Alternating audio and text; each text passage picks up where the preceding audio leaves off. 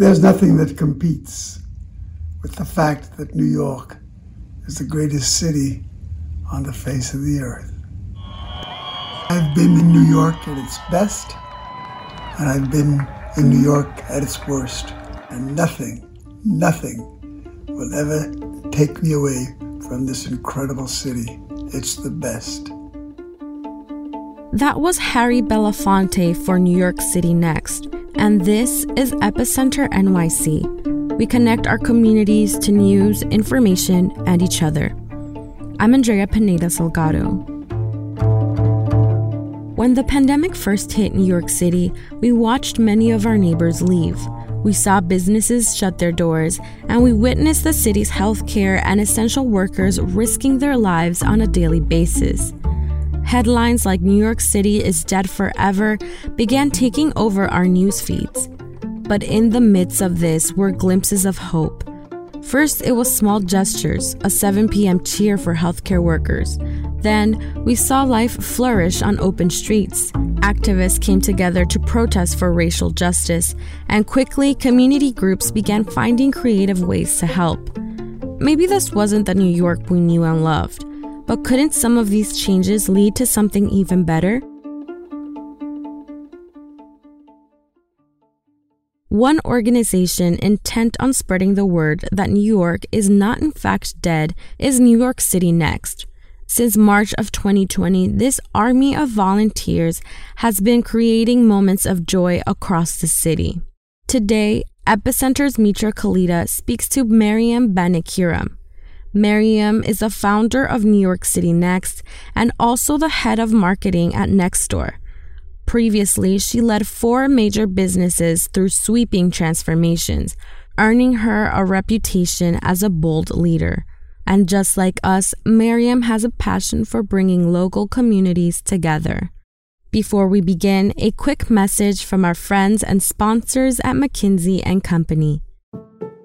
The Shortlist is a weekly curated sampling of McKinsey's need-to-know stories about work, the economy, and culture. sixty percent of Black workers live in the South. So I think you are seeing companies start to say, why don't, instead of expecting diverse talent to move to us, why don't we open up a hub in a more diverse location? That's Brian Hancock from the McKinsey Talks Talent podcast featured in a recent Shortlist newsletter. He's discussing the future of work. For more of our best ideas, quick and curated, check out the Shortlist at McKinsey.com forward slash shortlist. That's McKinsey.com forward slash shortlist. And thanks. Now, back to the show. Here's Mitra and Mariam. So I think we can start at the beginning, which is New York City Next launched during a really confusing time in New York. And so I got to tell you, my own interaction with it was I was finding a million Facebook groups for people leaving New York City. And then your sister tweeted about something y'all were doing on the steps of New York Public Library to really assert that New York was not over. So that was my introduction to it, which might have been a little late. So tell me about your origin story. So honestly, what happened was in August, really literally August nineteenth, I was just tired of all the stories of New York being dead. That guy, James Altschul, whatever, had written that comedy story. There were so many of those. And even in my day job, I was just hearing that, right? And so I was like, what are we going to do to help? And so with my husband and Carolyn Donahue, we emailed a group of people and said, I don't know about you, but here's the ten stories that say the city's dead. What are we going to do to help? When there's a lot of issues going on in the city, from homelessness to like litter pickup, it, the problems are not small. But what we basically came down to is one of the things that was quintessentially New York was the arts. Like the artist community are the soul of the city. And in many ways, in order to be able to do the hard work that we're all going to have to do, you also need to remember joy. And so we were like, how can we actually use our superpower to go do and show people that the joy is still here and that you can unfreeze and find your way?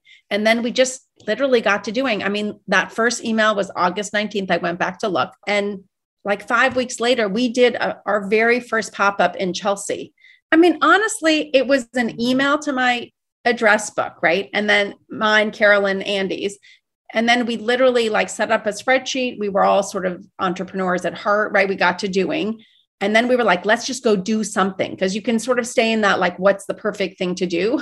So we were like, let's just go do, we'll learn by doing. The first event that we did with um, Ilia Villafranca was right in our own neighborhood. So it was easy to do. It was kind of a proof of concept. We were like, if we can do this, we'll learn. But literally in that, we also were able to start planning the one that was the biggest one that we did next, which was that moment for Broadway, right? So Tom Kitt and Mike, Michael McElroy sort of had this idea of getting the song from Stephen Sondheim, Sunday from Sunday in the Park with George. It's a song about like rebirth. It seemed like the perfect song. But again, the city wasn't giving out permits. And we were like, it'd be great to do it on those red steps of T K T S. And everybody was like, there's just no way that's going to happen. And, you know, Mitra, like as a good immigrant, I like a good no. And I was like, okay, we can problem solve for this. Like within our network, we have people. So for people who might not have seen it, just describe the event on the steps of It's the T K T S booth, right? Yeah, the steps yeah. that are near the, there. The red T K T S steps, yeah. Yeah. yeah. So that's pretty iconic. The image itself was very evocative. So just tell us what we would have been looking at if we were walking by that day. We literally had twenty-four Broadway performers, including Bernadette Peters, um, Norm Lewis, Tony Award-winning illustrious names, Broadway Inspirational Voices, which is an amazing, amazing group that Michael McElroy created. And they basically performed socially distanced. The steps were perfect because you could actually be separate.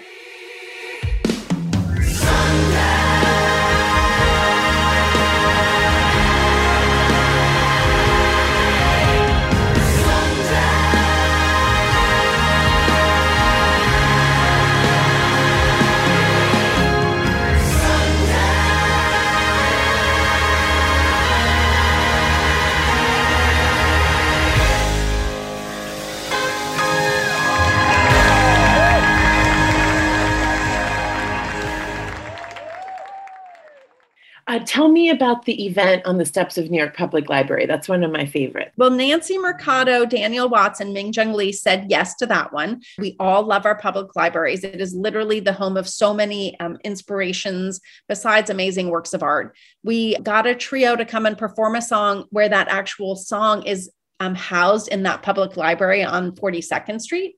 And they basically did They read from their writing and poems. Daniel Watts actually did a spoken word poem, and they just stood there and read. And Min Jin Lee had written a piece for the Times, which she read, which is was about going to visit Koreatown.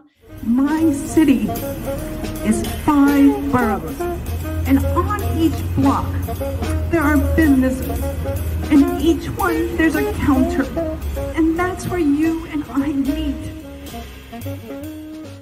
I mean, honestly, so, so amazing. I'm forever indebted to all three of them and the trio yeah. who performed. Well, Min Jin Lee, as a daughter of Queens, kind of never does us not proud. So when I oh, saw that she was oh, doing yeah. that, it was like, oh, she's such a symbol of New York, but to the point that we've been, she's also so accessible to New Yorkers. And so what I think you all did was really made these artists and their work accessible in a way that maybe pre-pandemic we might not have felt, right? So...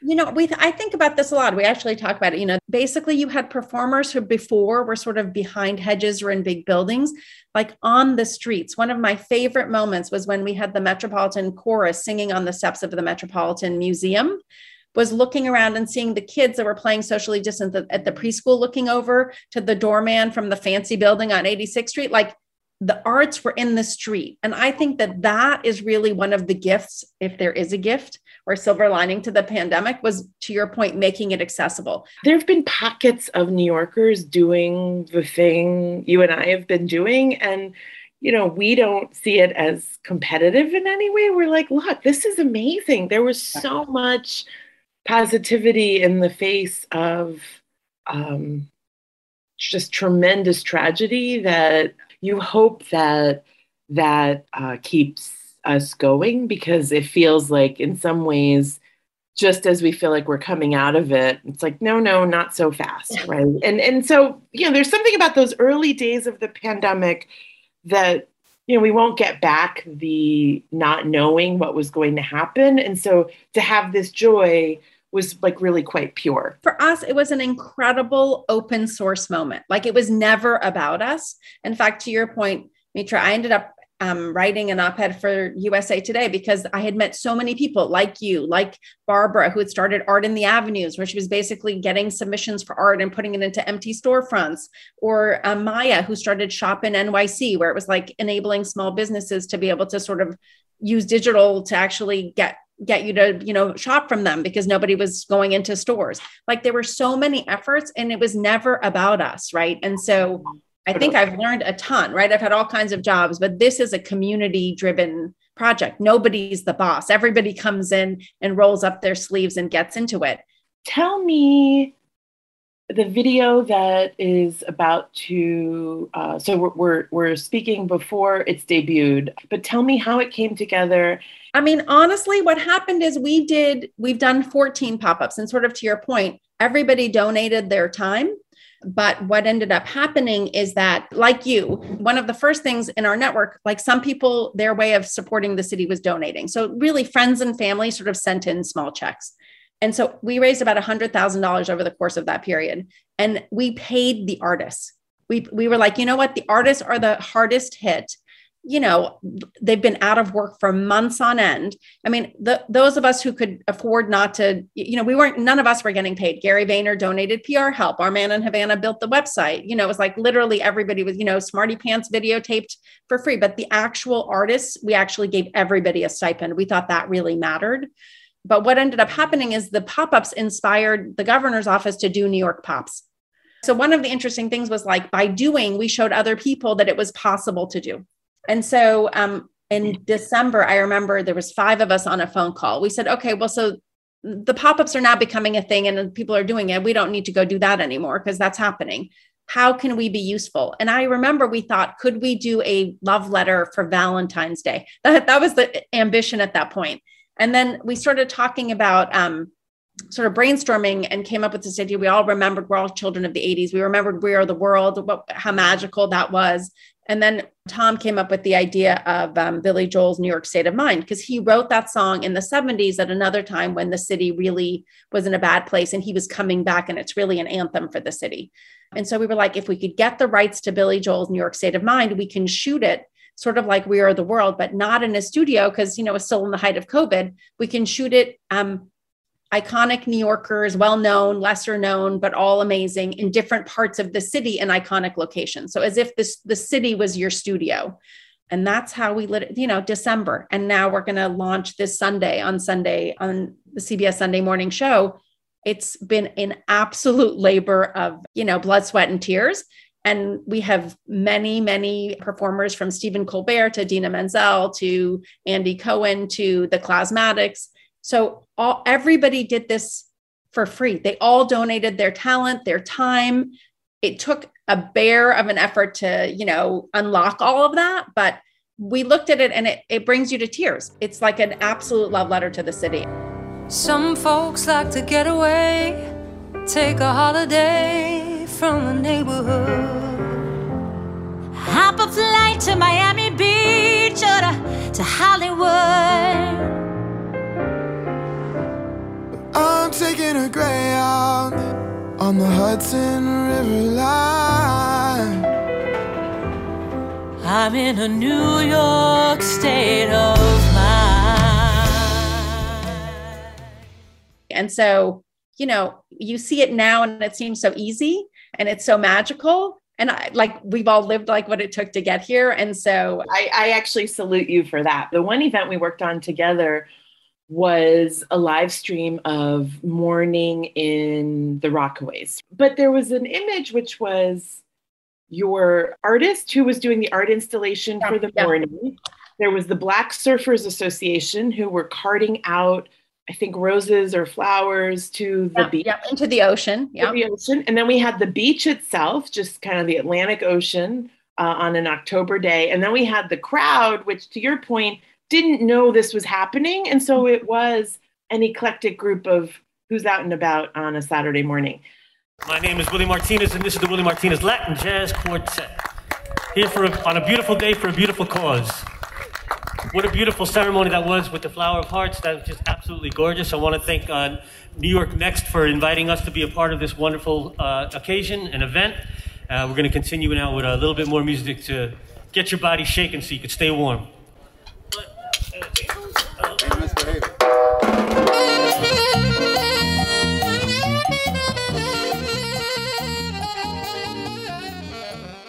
What action mm-hmm. do you hope people are prompted to take after watching this video or attending one of your pop-ups or engaging yeah. with N Y C Next? Look, in the end, the video is an amazing testament, and it will, you know, do what it does, which is hopefully bring joy and inspire. What we're driving to is we're redoing the homepage of New York City Next dot org to actually link to opportunities for how you can support your city. And again, it's a big tent moment. We're listing a bunch of organizations from New York Cares to Roar, like, you know, just that sense of being there for each other as a community is what we want to enable. And I think this is a moment for we and not me. And I think that that's how we're going to recover. Because by the way, like, I don't know who said New York was dead. We're never dead. We're going to always come back better.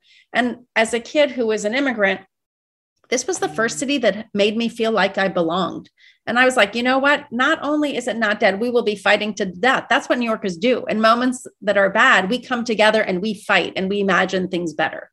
And we're going to do it together. The twenty twenty census data has just been released and the numbers are on our side.